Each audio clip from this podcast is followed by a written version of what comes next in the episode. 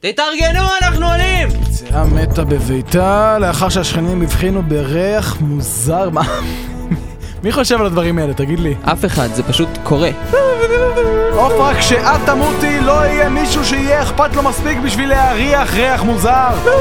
כן, אבל הם יאכלו חלקים ממך קודם. שלום למאזיננו מחדר החדשות של צדי סופית, אני אביתר חלימי והשעה היא בין 4 ל-5.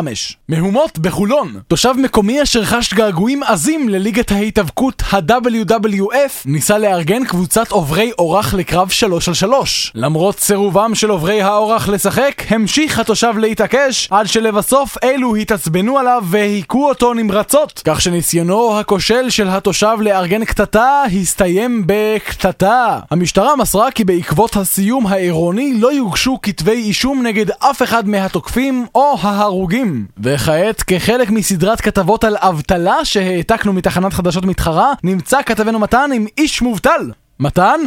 איש? כן, אביתר, נמצא עימי כאן מלכישוע צ'צ'קי. מלכישוע, ספר לנו מה המקצוע שלך. אני מנקה ארובות, אבא שלי מנקה ארובות, סבא שלי מכר שטיחים. ואתה מובטל כבר כמה זמן? מאז 1987, שאז נהרסה הערובה האחרונה בארץ והוחלפה בערימת שברי לבנים, שמאוחר יותר פונתה. אבל אתה לא היחיד, האם זה נכון? כמובן שלא, בארץ חיים מאות, אלפים ומאות אלפים של מנקי ארובות שפרנסתם הושמדה בשיטתיות. כולם מדברים על הטרור, אבל מה עם מנקי הארובות? מה, אנחנו לא צריכים עבודה? ומה אתם אה, עושים בשביל לחזור לשוק העבודה? תראה, במהלך השנים ניסינו לנקות הרבה דברים אחרים אינטרקומים, עמודים תומכים, תיבות דואר אבל יש לנו מברשת עם צורה מאוד ספציפית וזה, זה נורא בעייתי, אתה אם מבין? כן, אביתר, מנקי הארובות זועקים, אך אף אחד אינו שומע. בחזרה לאולפן. דרמה הבוקר במגדלי עזריאלי הסמוכים לעיר תל אביב. קשיש כבן 82 עמד על פסגת המגדלים ואיים לקפוץ. המשטרה וכוחות הביטחון ניסו לשכנע את הקשיש שלא לקפוץ, אך הוא סירב לרדת. המקרה הסתיים בשלום, כאשר לאחר 20 דקות של שכנועים, נפטר הקשיש בשיבה טובה. אגודת חובבי הטבע של ברלין מוסרת כי לאחר שנים של ניסיונות למצוא תרופה לסרטן,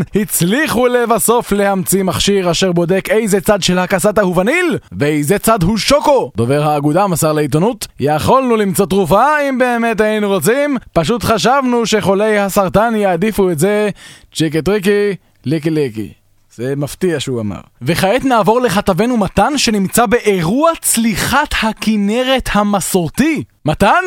הכנרת? כן, אביתר, צליחת הכנרת נמצאת בעיצומה. 127 בתכנים שונים ביקשו למסור שהשנה אפשר לצלוח את הכנרת בהליכה. מצחיק. כמו כן, ילד אחד טבע. בחזרה אליך. תודה מתן. תביעה משפטית תקדימית צפויה לקרות בקרוב בארץ. התביעה באה בעקבות ניתוח שהתרחש בבית החולים בית חולים בבית שאן, שלאחריו גילה המנותח כי הוא שכח את המפתחות שלו בתוך הבטן של המנתח. מהנהלת בית החולים מסרו כי הם עדיין מנסים לברר מה נסגר. ולתחזית מזג האוויר נעבור לחזאי שלנו, מלכישוע צ'צ'קי. איפה הערובה שרציתם שאני אנקה? לא, רצינו שתגיש את התחזית. זאת נראית לך כמו מברשת שאפשר להגיש איתה תחזית? בנוסף, השנה אפשר לצלוח את הכנרת בהליכה. 128! עד כאן.